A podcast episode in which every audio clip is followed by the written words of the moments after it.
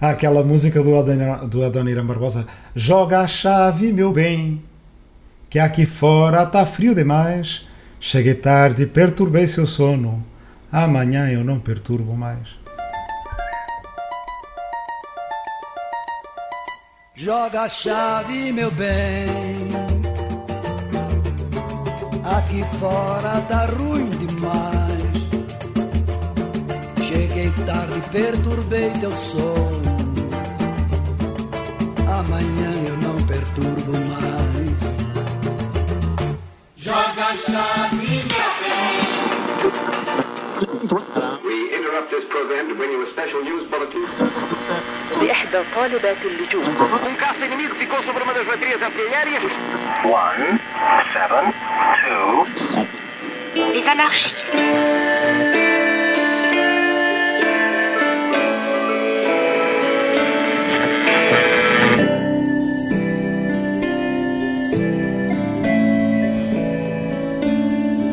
Olá a todos, bem-vindos à Rua do Mundo, um podcast semanal sobre a atualidade mundial em português. Eu sou a Sofia Lorena e comigo estão a Ana Santos Pinto, a Susana Peralta e o Rui Tavares. Olá vizinhas, olá vizinho, Olá, vizinhos. Olá, Olá, vizinho, vizinhas. tudo bem? Tem Vamos dias. a isso. Hoje, em particular. Eu estive a comer couve roxa, por isso estou feliz. eu tenho uns óculos novos. Ah, Então, só coisas boas. Ao Rui não acontece nada, ao Rui está Ainda está normal. o Rui não tem nada para contar. Eu, os óculos são os mesmos há, há- há quase 20 anos e não como couve, couve roxa. As lentes, não É uma- podes ter as mesmas lentes há 20 anos. Não, as lentes mudaram, mas os, os Ah. óculos são os mesmos. Pois, Bem, qualquer coisa há de acontecer, mas eh, já se vê. já lá vamos. Ana, com os teus óculos novos, eh, tens alguma vista Sim. diferente esta semana? o que é Sim, que eles, porque o que é que eles estou com os óculos novos, vejo mais longe. Pois, E vejo para um país muito grande, que é a Coisas que nós não Rússia. sabemos. ela É a ela está só a disfarçar porque os óculos são como os meus. Vai ver ao Epá, não se pode ver nada, credo. Deixa-me ver para a Rússia, só favor. Eu já padeço desse mal há dois anos que assumi. Pá, Sim, é isto, sério, pronto, aos coisas, 40 coisas. ter estes óculos não está com nada. Ah, pois Então, a Rússia, na passada sexta-feira, aprovou uma revisão da sua Estratégia de Segurança Nacional e que tem como objetivos fundamentais, passo a citar, melhorar a saúde pública, proteger os direitos dos cidadãos, estimular um estilo de vida saudável, melhorar a produtividade do trabalho e acabar com os monopólios. E vocês pensam, olha que grande estratégia. Sim. Mas há mais. Porque ah, ah, a Rússia, em termos de, de- de ameaças externas, considera que há países que querem promover uma desintegração da comunidade de Estados independentes e que há países hostis que estão a usar os problemas socioeconómicos da Federação Russa para criar divisões na sociedade e instigar e radicalizar ah, ah, movimentos de protesto. Mas eu devo-vos dizer que de todo o documento, e, e aqui eu estou sempre a dizer aos meus alunos para lerem documentos originais e eu não o fiz porque eu não leio o russo e ainda não apareceu a tradução ah, oficial ah, do, do, do documento.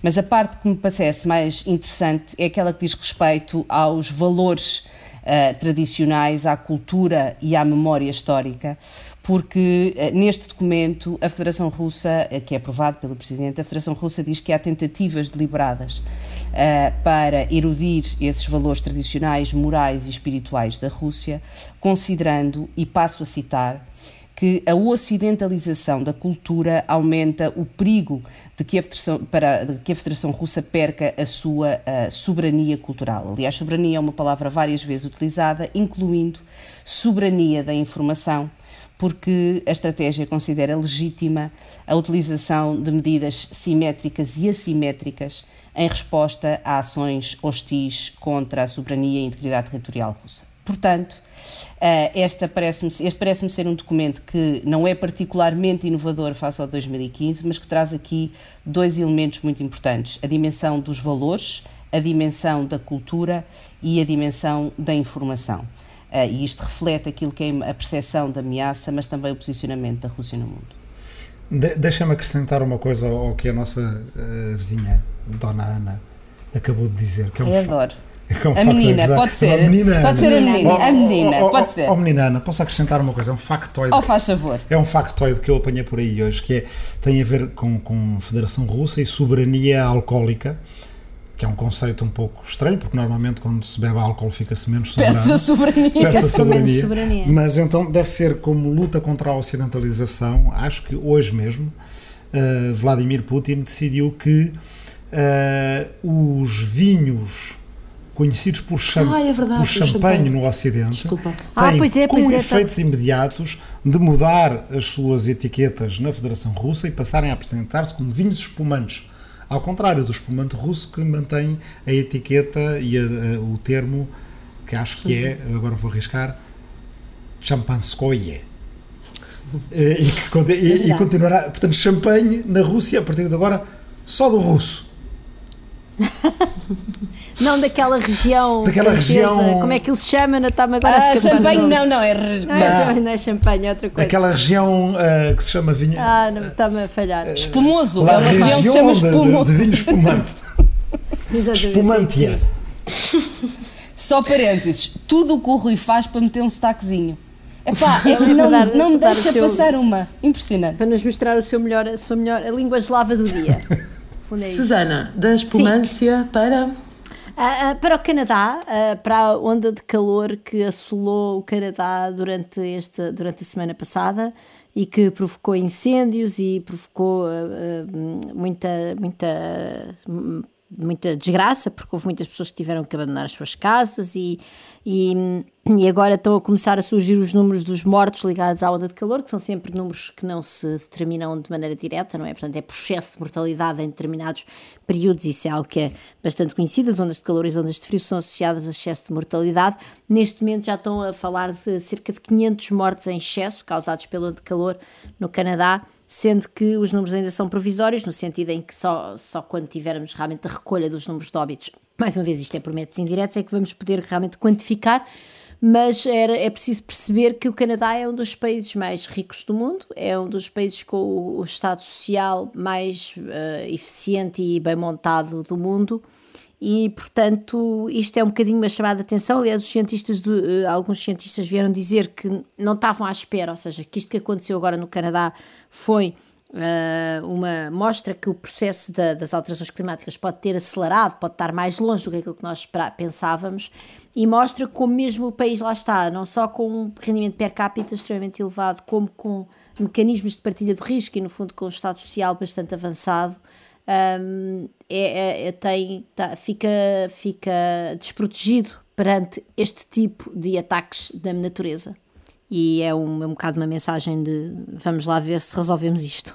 Ou se começamos a pensar nisto a sério. Rui, agora sem sotaque ou com sotaque? É com, como com, é com sotaque do outro lado do Atlântico, mas que eu me recuso a fazer, pois da primeira vez que cheguei ao Brasil e tendo sido convencido a falar com sotaque brasileiro, disseram-me, porque senão ninguém te vai compreender, eu vou a uma banca de jornais, tento comprar um cartão telefónico, por favor, e o senhor que me atendeu era um senhor de Braga que me diz qual cartão telefónico é que você quer?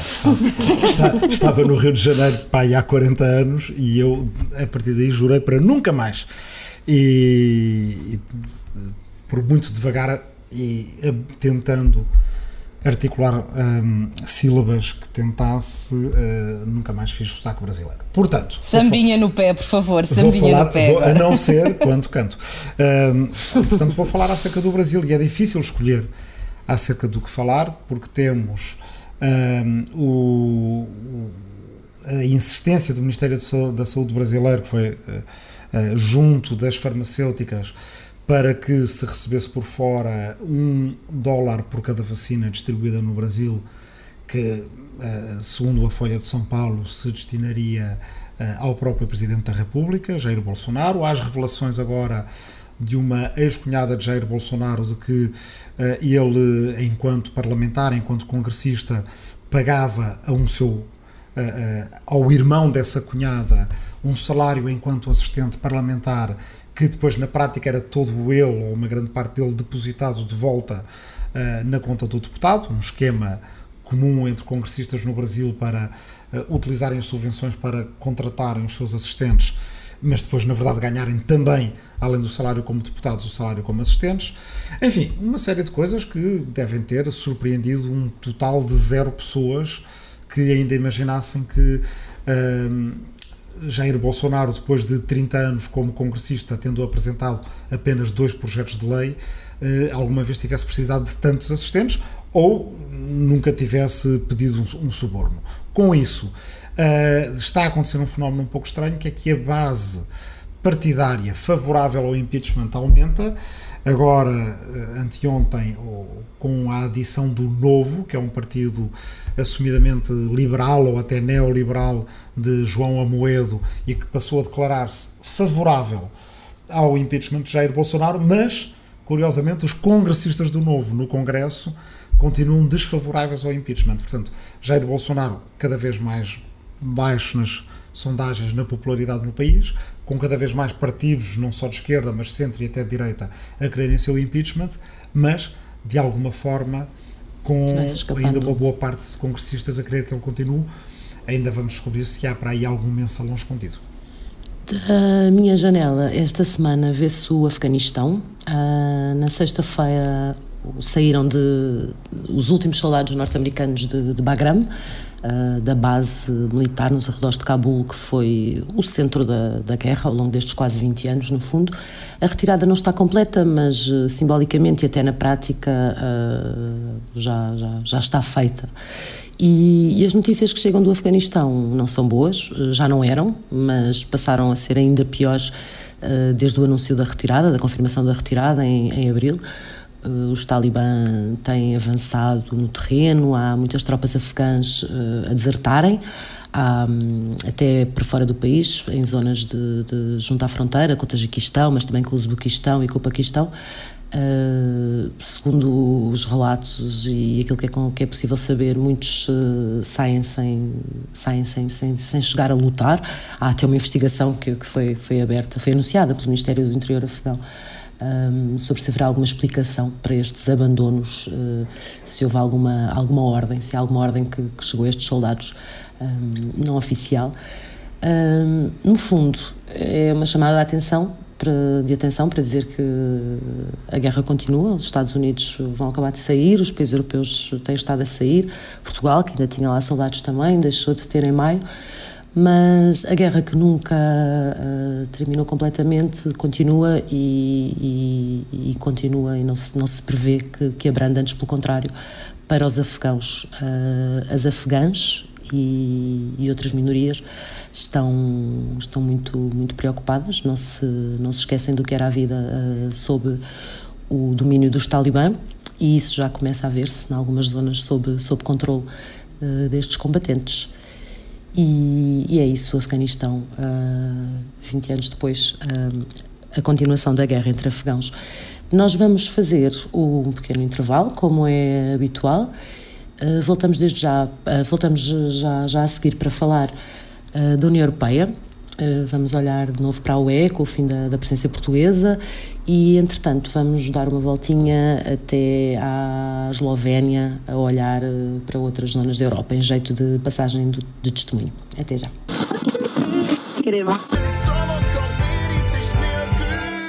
Com a passagem da pasta da presidência rotativa do Conselho Europeu de Portugal para a Eslovénia, uma das questões que se coloca agora é de que lado fica a Eslovénia, no braço de ferro da grande maioria dos países da União Europeia, com a Hungria de Viktor Orbán. E a resposta parece ser mais ou menos do lado da Hungria, talvez. Bom, para ilustrar esta questão, fomos ver o top das rádios mais populares da Eslovénia e, sem grande surpresa, entre elas está esta, a MMR, a Moraviteki Magyar Rádio. Como o nome indica, uma rádio húngara. A te életed, a te rádiód. MMR. Os países não são só vizinhos, as fronteiras esbatem-se, por exemplo, em posições políticas, vamos ver até que ponto, no contexto europeu, e como se pode ouvir também nas estações radiofónicas.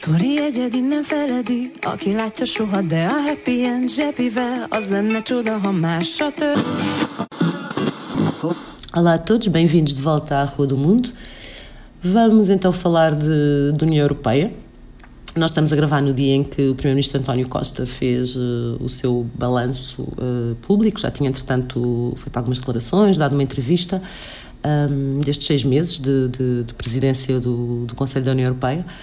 A bola passou para a Eslovénia, que, cujo primeiro-ministro também já, já, já disse algumas coisas sobre o que esperar um, do, seu, do seu mandato, nomeadamente tendo em conta o assunto que nos trouxe aqui a semana passada, a, a Hungria e, e este, este debate sobre, sobre valores, no fundo, sobre os, os valores um, que devem ser os da União Europeia. Ana, se calhar uh, começo por ti, se quiseres olhar para a presidência portuguesa, uh, falo com certeza, mas um, perguntava-te se calhar uh, para lançar também o, o que aí vem. Um, nós debatemos antes da presidência, não é? Até que ponto é que, é que as presidências uh, que não sejam uma presidência alemã ou uma presidência francesa influenciam realmente o que acontece e o que avança ou, ou deixa de avançar na, na, União Europeia. Nesse sentido, perguntava-te, independentemente do, do, do balanço que queiras fazer ou do que queiras dizer sobre a presidência portuguesa, se, se de facto um salto como é Portugal para a Eslovénia uh, muda muita coisa em termos de, de, de prioridades, de, das coisas que ficaram por fazer e que agora uh, uh, António Costa, por exemplo, gostaria que, que, que, que, fossem, que fossem terminadas ou que fossem continuadas. Um, como é que fez esta passagem? Olha, se me permitirem, eu gostava de começar por fazer um bocadinho de pedagogia. Sim, e faço esta pedagogia porque se, a, a, nós falamos muito da presidência da União Europeia e muitas vezes uh, uh, o comum uh, cidadão sim, sim. não sabe que presidência é que estamos a falar. E nós não temos a presidência do Conselho Europeu, nós não mandamos nos chefes de Estado e de Governo. Nós temos a presidência do Conselho da União Europeia, que significa a presidência da esmagadora maioria das reuniões ministeriais. e digo isto porquê?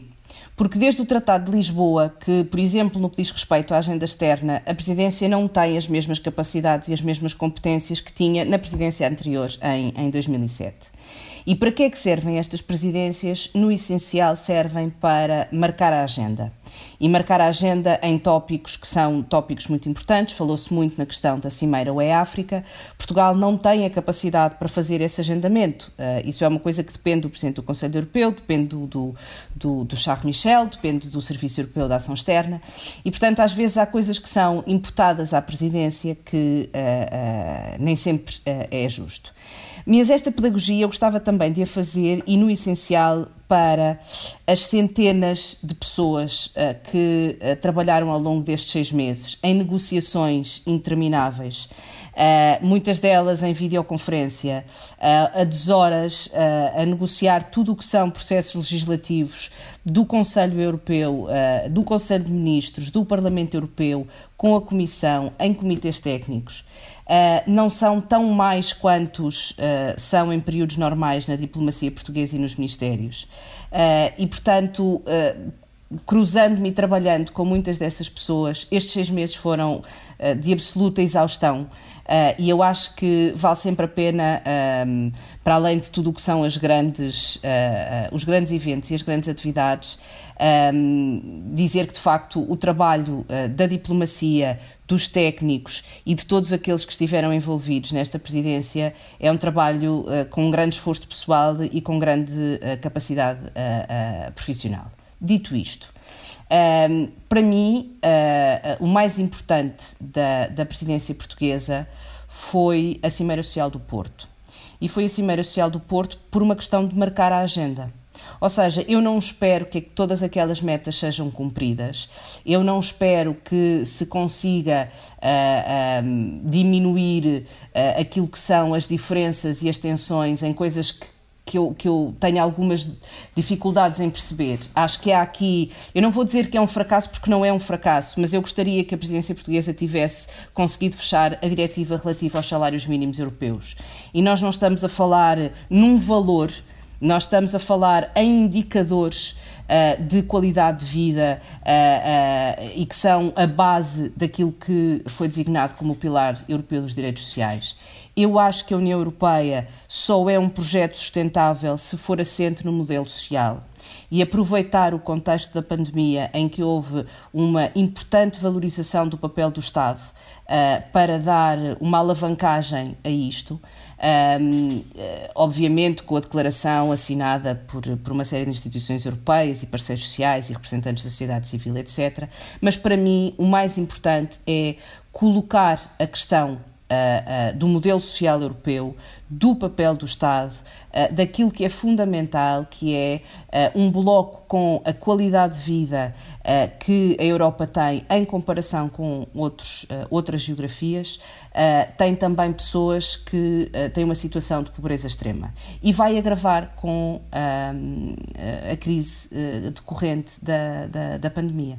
E, portanto, a Cimeira Social não é pelo evento, é essencialmente porque, neste contexto, é importante valorizar aquilo que é uh, o papel do Estado e a diferença da resposta à crise de 2007-2008 com aquilo que aconteceu nesta altura. Olhando para a transição uh, para a presidência eslovena, eu devo dizer que, para mim, uh, aquilo que mais me preocupa são as migrações e o Estado de Direito. As migrações, porque um, o pacto uh, uh, e, e, a proposta, seja em relação ao Sistema Europeu Comum de Asilo, seja em relação à nova agenda para as migrações, ainda tem todo o, o, o trabalho para fazer em relação ao Conselho e às negociações com o Parlamento. A Eslovénia tem uma posição particular em relação à, à, à questão migratória uh, e uh, não sei qual será o compromisso, imagino que não seja muito significativo para ultrapassar essas divergências.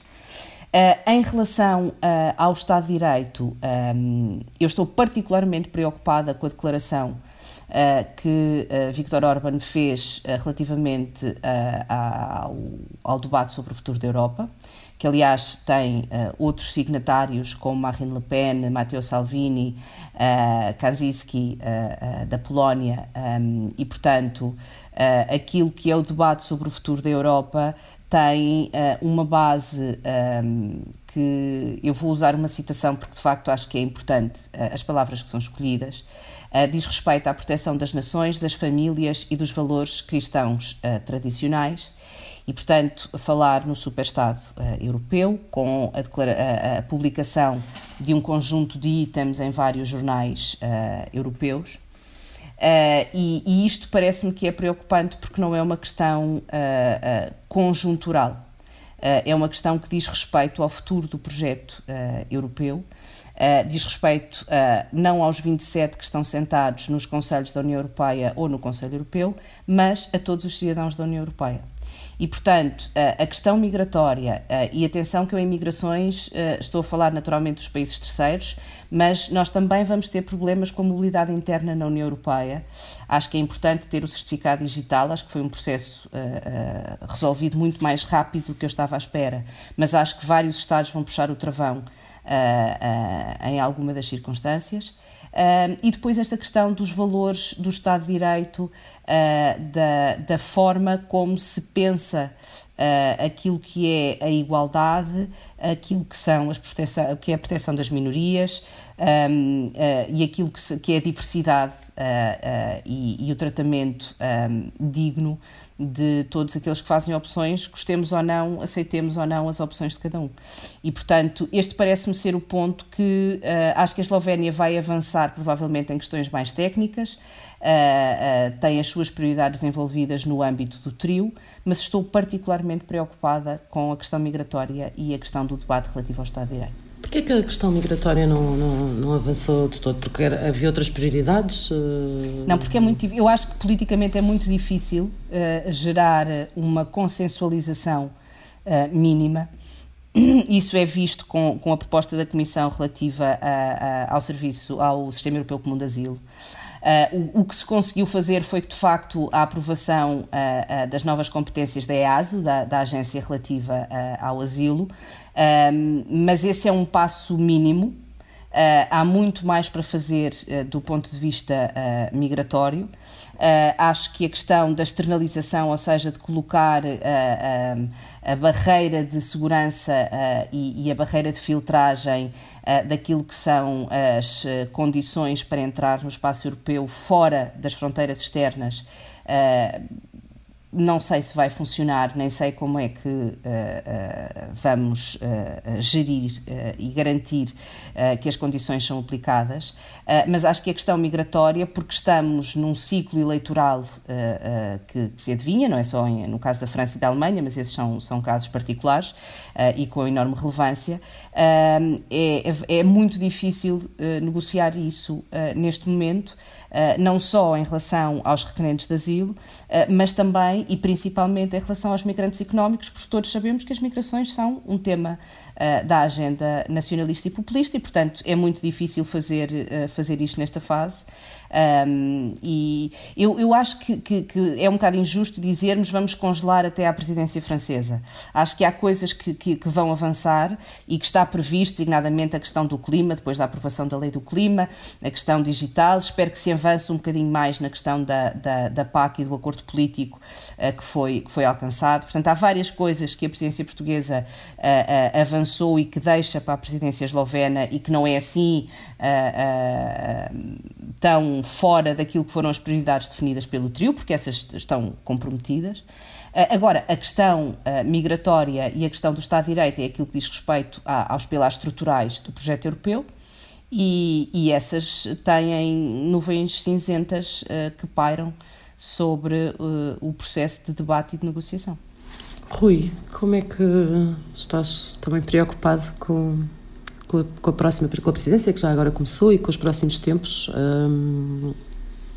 Eu acabei de ver uma coisa engraçada porque fui abrir a página da Wikipédia para, um, para ver quais são as próximas presidências uh, e acabo de me deparar com uh, uma tabela que tem desde o início, desde a desde a Comunidade Europeia do Carvão e do Aço, acho eu, por aí afora, até à presidência portuguesa agora no primeiro semestre de 2021, cujo presidente então em exercício foi António Costa e neste momento estamos na da, na da Eslovénia, onde na coluna do presidente, ou seja, do chefe de governo, em vez de estar Janez Janša, que é o, o primeiro-ministro da Eslovénia, algum engraçadinho pôs, e está na página da Wikipédia, daqui a uns segundos pode desaparecer, que é o Marshal Twitter. Não é o Marshal Tito, mas é o Marshal Twitter do Twitter, porque Yanes Yancha é um, um, político conhecido por um, twittar bastante, como o seu uh, émulo, uh, o seu ídolo uh, Donald Trump. Ele, aliás, foi dos primeiros a dar os parabéns ao Donald Trump pela vitória nas eleições americanas, apoiou Donald Trump contra Joe Biden e foi dos últimos a perceber que, afinal, Joe Biden tinha uh, uh, vencido essas eleições. E, portanto, algo engraçadinho, talvez esloveno decidiu substituir o nome dele na Wikipédia pelo nome do Marshal Twitter. Bem, uh, dito isto, eu acho que a presidência portuguesa foi uma presidência muito trabalhadora e que cumpriu com muitas coisas. É, é, é, é impossível cumprir com tudo. Eu tenho uma grande crítica, e acho que é uma crítica fundamental a fazer, que deixarei para o fim desta avaliação, uh, e que permitirá perceber que não estou a ser generoso por ser generoso. É de facto uma presidência que cumpriu, apesar de tudo, com bastante caminho. Ter uh, feito aprovar a primeira lei, lei, do clima ao nível da União Europeia é importante. Ter conseguido uh, levar à implementação o programa Next Generation EU com os novos uh, fundos para a recuperação e a resiliência das economias europeias, uh, não depende só da, da, da presidência uh, do Conselho da União Europeia, que a Ana, de forma muito útil, aliás, destrinçou do Conselho Europeu, onde estão os chefes de Estado e de Governo, ainda poderíamos relembrar também que ainda há o Conselho da Europa, que não tem a ver com a União Europeia. Chumbo alunos que confundam as três coisas. O Conselho... Estão chumbados à partida. Não, e ainda, há muita, mais. e ainda há muita gente que chama o Conselho da União Europeia, que na verdade faz parte, se formos ao, ao site, há um site comum para o Conselho Europeu e para o Conselho da União Europeia, que é, se não me engano, concilium.eu. É o concilium. É o concilium. Uh, e ainda há quem ainda lhe chame só Conselho de Ministros, que era como era chamado, uh, já não sei se pré-tratado de Lisboa ou se até pré-tratado de Amsterdão. Mas enfim, uh, há uma proliferação uh, de, de, conselhos que não ajuda a gente a explicar bem como é que funcionam estas coisas. E dentro do Conselho da União Europeia existe uma preponderância cada vez maior que eu critico de, dos corpos diplomáticos. Não tenho nada contra diplomatas, aliás, isso é uma coisa que é difícil uh, eu dizer aqui em casa, mas eu tenho contra diplomatas que sejam legisladores. O Conselho da União Europeia, ao contrário do Conselho Europeu, onde se reúnem os chefes de Estado e do Governo, que basicamente marca a agenda, lança prioridades políticas, define estratégias para a União Europeia, mas não faz lei, no Conselho da União Europeia, em teoria, os ministros vão para votar em legislação que é feita em conjunto com o Parlamento Europeu após proposta da Comissão Europeia. Portanto, a Comissão Europeia propõe um texto legislativo, vai ao Parlamento, o Parlamento emenda, nós sabemos quem são os eurodeputados, votamos neles, ou por ação ou por omissão, quem se tenha abstido, mas sabemos em geral, são políticos, têm responsabilidade e podem não ser reconduzidos.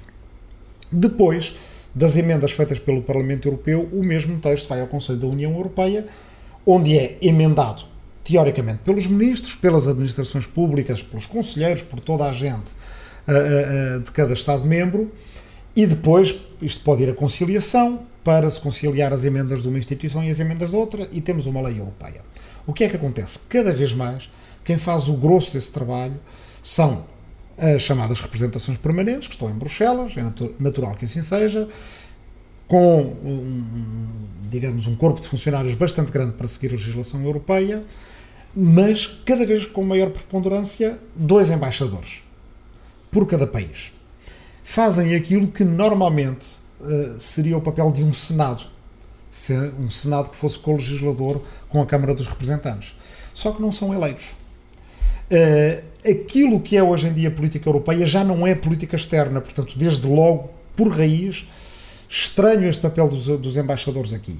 Uh, não é um, um, um, caso unicamente português, é de toda a gente. Recentemente, o Politico.eu, um portal de assuntos europeus, publicou uma reportagem sobre a predominância, basicamente, a Europa dos embaixadores. Uh, o, o, o, consórcio de jornalistas Investigate Europe fez também uma série sobre o Conselho da União Europeia em que chamou a atenção para este fenómeno que já vinha em crescendo após o Tratado de Lisboa e que agora, com a pandemia, se tornou ainda mais uh, gritante. É que as coisas que vão no fim à reunião com ministros para serem decididas podem ser até as mais contenciosas ou polémicas, mas só se vai ao fim decidir essas porque antes, pelos embaixadores, foi engomado, por assim dizer, tudo o que está para trás. Que às vezes, não parecendo polémica, é muito importante. O grosso do trabalho é feito por diplomatas que legislam em nosso nome, que não têm responsabilização política, a maior parte de nós não conhecem os seus nomes, quer dizer, uh, no caso uh, português, o embaixador Nuno Brito e o embaixador Pedro Lurti, são dois diplomatas de primeiríssima água, não é isso que está em questão, mas acho que uh, um dia vai chegar o momento de um Estado-membro da União Europeia fazer o mesmo que nos Estados Unidos da América fez um Estado que na altura não era muito importante, era o Estado do Oregon, era periférico, não era o mais rico, não era o mais populoso, e decidiu que os senadores deles deixavam de ser escolhidos pelo governador e passariam a ser eleitos. E em poucos anos, eh, essa decisão foi sendo imitada por todos os outros Estados dos Estados Unidos da América e só depois é que chegou à Constituição. Acho que é preciso uma democratização do Conselho da União Europeia. E com uma democratização do Conselho da União Europeia, provavelmente conseguir-se-ia fazer a mesma coisas que Portugal fez, como por exemplo uma reforma da PAC, não é coisa pouca. Eu vi com estes dois olhos uma votação da última reforma da PAC uh, que levou o presidente do, do, do, Parlamento Europeu em exercício a colapsar de cansaço. Se, tantas eram, tantos milhares eram as emendas a votar no Parlamento Europeu naquele dia e o presidente em exercício, que na altura era um grego, colapsou, teve um AVC pelas horas que esteve ali a dirigir uma votação e, portanto, percebe-se o trabalho imenso que a presidência portuguesa teve para fazer uma reforma da PAC mas se houvesse responsabilização política, provavelmente não se tinha deixado esgotar os seis meses da presidência portuguesa sem se levar a questão do artigo 7 do Estado de Direito a votação no Conselho. Isso, do meu ponto de vista, foi indesculpável, porque Portugal sabia perfeitamente, embora podendo dizer, fizemos audições sobre as questões do Estado de Direito, Portugal Sim, sabia. fizeram a audição da Hungria e da Polónia. Eu acho que não é coisa pouca, quer dizer, fez. Era uma Fez. audição que já tinha que ser feita, que aliás foi sendo adiada por causa Foi da sendo, pandemia. exato, Da pandemia. foi Agora, sendo adiada. mas, oh Ana, mas E, e com a Eslovénia também não ia acontecer. Não, mas a questão Pois é essa que, é que é a questão. agora, a questão agora é é que a sabemos Eslovénia não vai que acontecer. no dia 30 de junho à meia-noite passámos a pasta a alguém que chama aos valores da União Europeia, do artigo 2 do tratado que ele assinou e que se compromete agora com a presidência do, do Conselho, o tal Marshal Twitter, o, o, o Jansa, se compromete não só a respeitar como a promover, e ele chama esses valores valores imaginários. Portanto, durante seis meses estamos parados. E por isso é que eu tinha ido ver a lista. A seguir é a França, mas a França está em época eleitoral. Eu duvido muito que, em plena época eleitoral, Macron utilize os seus seis meses para finalmente levar a votos o artigo 7 sobre a Hungria e a Polónia dos consignatários da carta da Sim. adversária eh, que ele vai eh, provavelmente enfrentar na segunda volta, Marine Le Pen. Depois vem a República Checa também eh, de, um, de um- de um presidente, agora Miloš Zeman, que também disse umas coisas interessantes sobre homossexuais, dizendo não Exato. perceber por qual é que era o celeuma da lei húngara, etc. Isto são leis que ainda há 10 anos só na Rússia podiam ser implementadas. Ninguém sonharia. A Lituânia tentou há, um- em 2009 e recuou. E, portanto, agora, em vários destes países, acham que são leis normais. Bem, depois vem a Suécia, a Espanha e a Bélgica, e se não se conseguir aqui, durante um ano inteiro vamos ser representados pela Hungria e pela Polónia, a meio da década de 2020. Portanto, vamos estar, vai estar a União Europeia a ser representada pelos mais sistemáticos violadores dos valores da, da União Europeia. E, portanto, Portugal cometeu, pisou na bola aqui. Portugal não fez o que deveria ter feito no momento em que deveria ter sido feito e arriscamos a que isto seja de facto uma, uma machadada profunda na União Europeia, porque entretanto há eleições na, na, na- Hungria, pode haver eleições na Polónia, o Orban não sai pelo seu pé, o Orban não está acima dele defraudar as eleições na Hungria e o que nos pode acontecer é que daqui a uns anos temos chefes de Estado e de Governo legitimamente eleitos sentados ao lado de chefes de Estado e Governo fraudulentamente eleitos na União Europeia e isso basicamente é o, fim da picada para não estar a dizer eh, eh, no fundo a- a repetir a profecia de que é o fim da União Europeia, mas é certamente o fim de uma União Europeia como uma união de democracias. E portanto estamos à beira do abismo e eu não percebo porque é que Portugal não fez mais para deter a União Europeia à beira do abismo nesta questão do Estado de Direito. Susana é uma bola. Fiquei com a batata quente. Ficaste. Não, o- eu acho que. Estás mais pessimista do que eu. Não, eu estou mais pessimista do que tu.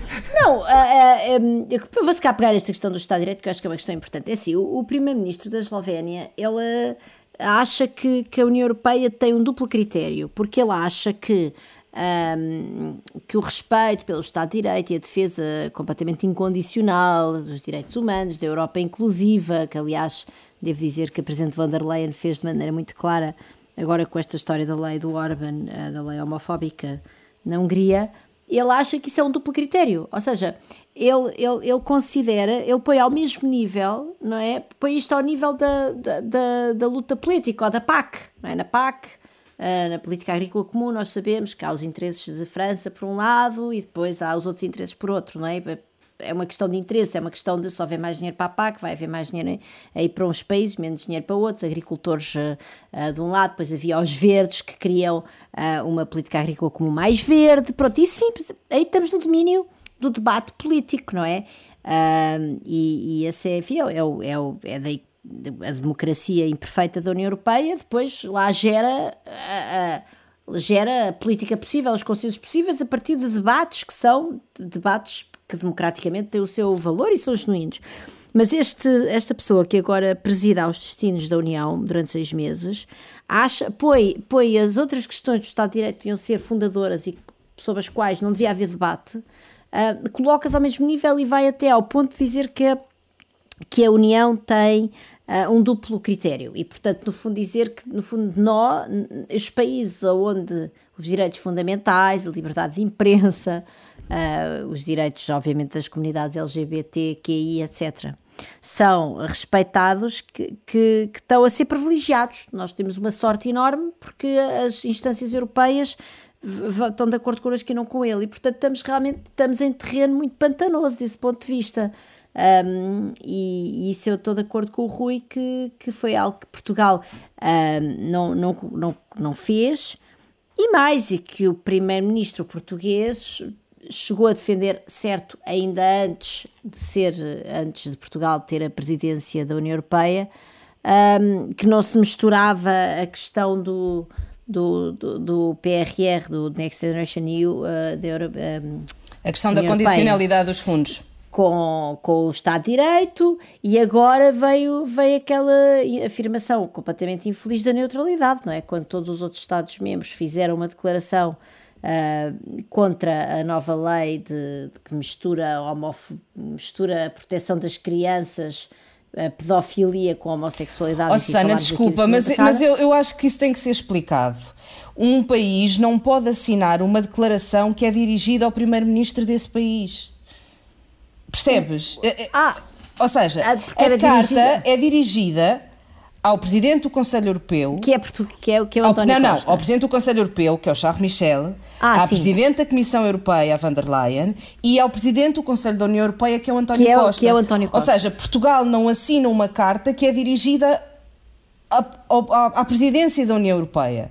E há, há aqui uma questão procedimental e, e aquilo que foi uh, uh, dito foi, uh, e, e, há inúmeras declarações, há, eu não vou dizer milhares, mas há dezenas e centenas de declarações sobre tudo e mais umas botas, a questão da, da neutralidade pode ter sido uma foi expressão mal, foi, infeliz. Foi, foi uma expressão bastante infeliz. Pronto, mas a questão é para explicar às pessoas, Portugal não assina porque Sim, não, não, assina uma carta que é dirigida ao, ao seu próprio presidente.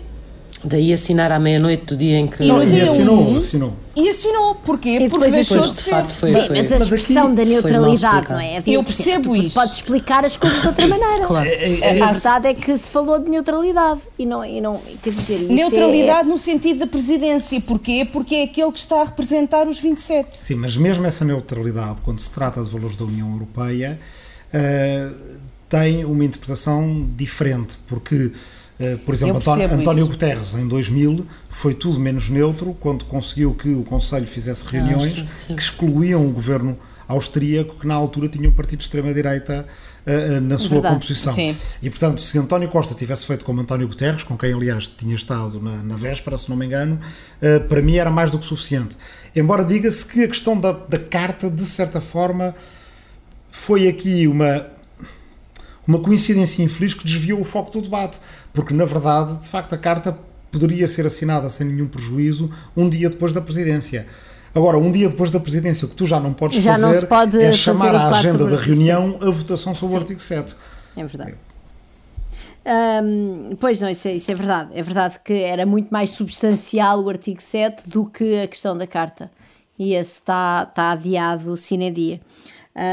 Pois, agora, para, para falar do resto da, da presidência da, da Comissão, não é? Da, peço desculpa, da, não da Presidente da Comissão, da Presidência Europeia, uh, da Presidência Portuguesa da União Europeia, peço desculpa. Uh, não, eu acho que temos de perceber que foi uma presidência de um período extremamente carregado e conturbado da, história da União Europeia e provavelmente da história do mundo, não é? Quer dizer, é preciso dizer quando Portugal pegou nisto, ainda estávamos com o Brexit ao colo, não é? Uh, e depois foi a, a, aquela fase terrível da pandemia, na qual, aliás, Portugal foi especialmente fustigado por essa, por essa fase, eu não, não sei se é vaga, eu não consigo numerar as vagas, mas em todo o caso, em janeiro e fevereiro aconteceram coisas que também um, que, que, condicionaram muito não é?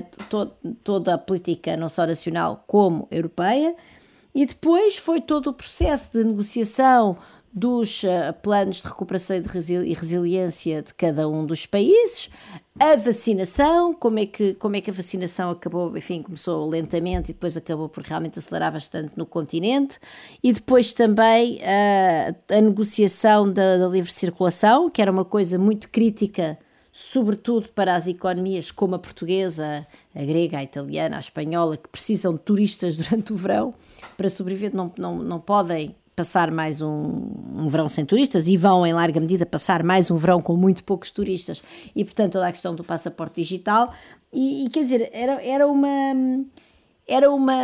Foram seis meses, seis meses é nada para tanta coisa a acontecer e tanta coisa ao mesmo tempo tão nova, não é? Portanto, não, depois houve avanços incríveis uh, que, que, foram feitos, por, por exemplo, a Diretiva da Transparência Fiscal, que ficou muito aquém daquilo que podia ter sido feito, mas apesar de tudo avançou. Houve a Lei do Clima, que mais uma vez os verdes não estão contentes, acham que deviam ter sido muito mais ambiciosa, mas avançou. Isso eram tudo coisas que estavam há anos a ser negociadas e que havia hum, diferentes pontos de vista e diferentes questões em cima da mesa. Esta história toda, de, de, de, todas estas coisas da pandemia, que foram tudo batatas quentes e são batatas quentes onde havia o mundo para improvisar, quer dizer, não, não, não havia trabalho de casa, não, não eram, não eram uh, debates com, com 6, 7, 10 anos. Uh, um, e portanto. E, portanto, desse ponto de vista, eu acho que também, enfim, é preciso ser, se calhar, um bocadinho indulgente uh, com, aquilo que, com, com, aquilo que foram as batatas quentes da, da, da presidência. Pronto, eu, eu sou menos uh, entusiasta do que a Ana relativamente à Cimeira Social, acho que foi sobretudo uma, uma declaração de intenções, enfim, acho que é melhor ter uma do que não ter, mas uh, sem, sem recursos próprios nós não vamos nunca ter uma Europa, vamos ter sempre uma Europa social coxa. Um, relativamente à questão, já agora, da transparência fiscal, é verdade que também, mais uma vez, ficámos aquém, não é? Ao excluir alguns, enfim, ao, ao, obrigar as multinacionais a declarar apenas aquilo que fazem no âmbito da, um, da, da, da, União Europeia e dos países que estão na lista dos, dos paraísos fiscais, portanto, deixando uma parte substancial do mundo fora.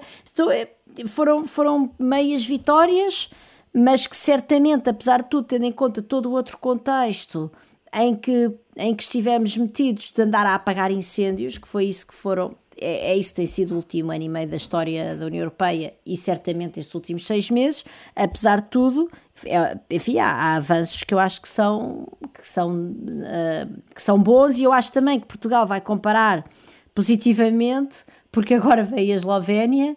O, o Primeiro-Ministro da Eslovénia é, um, é, uma pessoa que está abertamente a, a, a contrariar as instâncias europeias, lá está, os princípios fundamentais da União Europeia um, e quer um bocado fazer guerra com as instituições. Aliás, ainda nem sequer nomeou o procurador uh, esloveno para, para a Procuradoria da, da União Europeia porque está em guerra, porque acha, quer dizer, é contra tudo o que seja Estado de Direito, é contra tudo o que seja, enfim, avanços neste domínio do Estado de Direito, da, da luta pela responsabilização política, etc.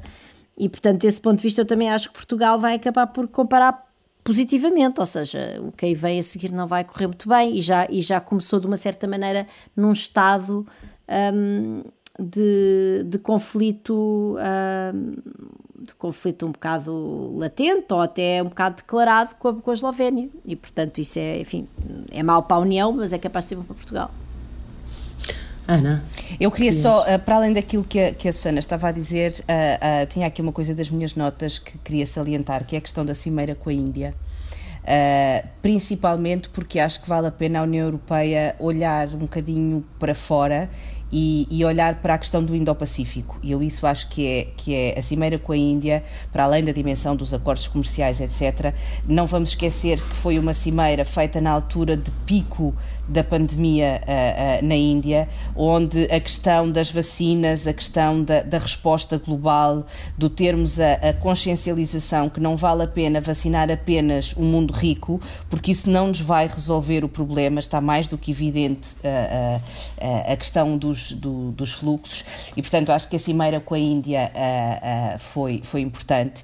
E depois uma coisa que talvez seja mais pequena, mas, mas eu acho que é uma questão importante importante que é a, a, a, aprovação durante, já nos últimos dias da presidência, da missão da União Europeia para Moçambique. Uh, e em que uh, a questão de Cabo Delgado, em que Portugal já tinha começado com a cooperação uh, bilateral, aliás, estava Portugal, os Estados Unidos e pouco mais, e, e, durante a presidência portuguesa foi feita esta missão em Moçambique, que será liderada por um general português, e, que, e que eu acho que é, que é, que é importante, em particular para a situação em Cabo Delgado. Um, e eram estas duas, duas coisas que eu acho que é importante, porque às vezes passa. Uh, uh, eu sei que comecei por dizer que a agenda externa não é da presidência, mas estas duas questões tiveram uh, alguma importância e principalmente a questão da missão da, da para Moçambique teve um, um grande contributo por parte de Portugal. E provavelmente também por causa das questões que tu lembraste agora, uh, António Costa tem insistido bastante em, em, em defender esse lado uh, de olhar para fora e da importância de, da União Europeia olhar e para não é fora. só isso, porque a questão da porque é que eu estou a destacar a missão em Moçambique? Porque uh, boa parte dos Estados-membros da União Europeia não, não só não acreditavam que valia a pena colocar uma missão em Moçambique, como uh, uh, duvidavam daquilo que fosse uh, a viabilidade de acordo para alcançar para, a missão. E, portanto, conseguir isto durante este período é, para mim, revelador de um empenho e de um compromisso que eu acho que é muito significativo por parte de Portugal. Bem. Rui, queres rematar? Posso rematar dizendo Olha o gol do Éder a chegar agora no A presidência portuguesa foi uma boa presidência, não só no sentido daquele provérbio português que diz que uh, atrás de mim virá quem bom de mim fará, ou seja, a presidência eslovena tem todos os condimentos para ser uma péssima presidência e as instituições europeias já estão nos primeiros dias da nova presidência cheias de saudades da presidência portuguesa. O vice-presidente Franz Timmermans, da Comissão Europeia, eh, já decidiu em protesto por algo que ainda não se entende muito bem, mas que parece ter sido numa reunião com o, o primeiro-ministro esloveno, comentários acerca da independência do judiciário esloveno, uh, não fazer parte da foto de família no fim de uma reunião com a Comissão. As palavras da uh, presidente von der Leyen e o a expressão da Presidente von der Leyen na primeira conferência de imprensa com o Primeiro-Ministro esloveno foi também indicativa de que, segundo se diz, né, as, as coisas nessa reunião não correram nada bem. Parece que uh, o, o Primeiro-Ministro Jansa mostrou fotos de juízes encaminhadas pelas montanhas com políticos da oposição, querendo com isso dizer basicamente o que uh, Orban dizia há 11 anos e deixaram dizer que é os juízes são todos comunistas, a gente tem razão em decapitar o sistema judiciário porque os juízes são comunistas e, portanto, é preciso pô-los fora. E uh, quando se faz uma discussão sobre o Estado de Direito na Hungria e se vê que o Jansa acha exatamente a mesma coisa para a Eslovénia, estamos, já partimos mal. Uh, no entanto, não só neste sentido, a presidência portuguesa uh, passou por marcos importantes e cumpriu com marcos importantes, um dos quais tem a ver, de facto, com algo que se discutiu durante muitos anos, a emissão de dívida comum da União Europeia. Ela está a ser emitida, está a ser comprada uh, avidamente pelos mercados, está a dar origem a juros muito baixos e, se por acaso for transformada num instrumento permanente, que é o outro debate que ainda se há de fazer e que há de demorar anos, a verdade é que essa dívida, uma vez tornada num instrumento permanente, terá um peso na economia global muito grande, será um porto seguro para investimentos de, de todo o mundo. Uh, isso não será meramente, não será simplesmente uma coisa boa, mas a verdade é que a União Europeia poderá beneficiar de muito disso. Muitos dos investimentos que de que a União Europeia precisa para assegurar a sua independência energética, para fazer inovação científica e tecnológica, para ter, uh, uh, uh, digamos, almofadas do ponto de vista social que a protejam de crises, podem vir daí e isso está a andar agora. De facto, há o grande problema para resolver de, do Estado de Direito na União Europeia, porque, de outro ponto de vista, os debates que andávamos a ter há dois anos, há dois anos, há dez anos, sobre se o euro aguenta, se a União Europeia tem futuro do ponto de vista económico, esses parece-me que estão mais encaminhados do que estavam nessa altura. Já. Sim, mas apesar de tudo, cumpriram-se cumpriram marcos. Não digas mais Bom, nada. Mas isso não é, não é a presidência portuguesa que tem. Enfim, isso é, é um bocadinho. Não, é, o, é um momento, sim. independente. Sim, bem, mas e aí talvez sim a, a francesa dê, dê mais algum avanço, porque aí tem a vontade Bom. e tem, E a e, e- e tem a necessidade política de conseguir conquistas a esse nível. E já foi, e já foi uma das pessoas que teve na origem desses grandes avanços ao nível da, da maior solidari- solidariedade fiscal na União Europeia, não é? O Macron. O Macron. E, e claro que isto tudo depende de, eh, de que governo alemão é que sai das eleições do próximo dia 26 de setembro. As eleições na Alemanha são a 26 de setembro. Também, também são, agora. são as, as segundas eleições mais importantes que ocorrem nesse, nesse mesmo dia. globalmente. Curioso. As, as outras, as outras são numa cidade que tinha uma rua chamada Rua do Mundo. Mas a Sofia, a Sofia Do explica mundo, agora. Onde há Não, não, pessoas não, a passar não, de um não. lado para o outro, lá, lá, lá, lá, lá, lá, Não, não, a Sofia línguas. não diz mais nada. A Sofia não diz mais nada. O Rui, o Rui remata e remata mesmo. Sei lá, podíamos fazer uma promessa de levar à Comissão de Toponímia da Câmara Municipal de Lisboa eh, à fixação de uma placa lembrando que a Rua da Misericórdia se chamava Rua do Mundo. Ah, Rua do Mundo. Que é o Fica original. a promessa. Muito bem. Então, então deixamos-te já, Rui, essa, essa encomenda, se isso vier a fazer sentido. se Pá, se só para dizer que o dia colocar. 26 de setembro à noite tem cenas combinadas, não se grava a Rua do Mundo nesse dia, pode ser? Ah, tem Eu cenas também, combinadas. eu também acho que eu tenho qualquer coisa no dia 26 à noite. Não- É, não eu tenho cenas combinadas. Pronto, vou já anotar na minha agenda. Ah, É pá, mas as minhas cenas combinadas é dormir antes que. Não tenham é nada combinado Antes que durante o alguém- dia. Tens onde Antes estar. que Jesus, antes que alguém pense alguma coisa, não. Não, era mesmo dormir. Muito É o bem. que eu faço melhor. dia, 26, dia 26 vota-se, eh, até lá debate-se, a Rua do Mundo despede-se e volta para a semana.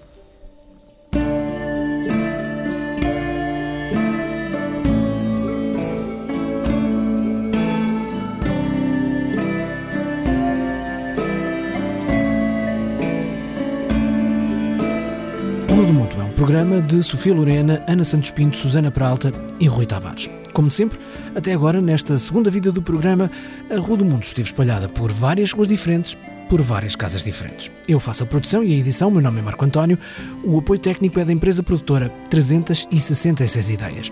A imagem oficial do programa é da autoria de Vera Tavares e esta canção chama-se Valtz, é dos Somersault.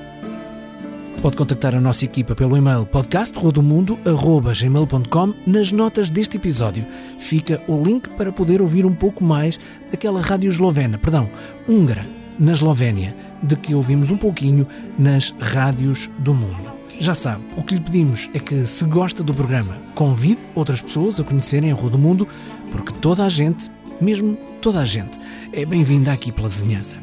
Até para a semana.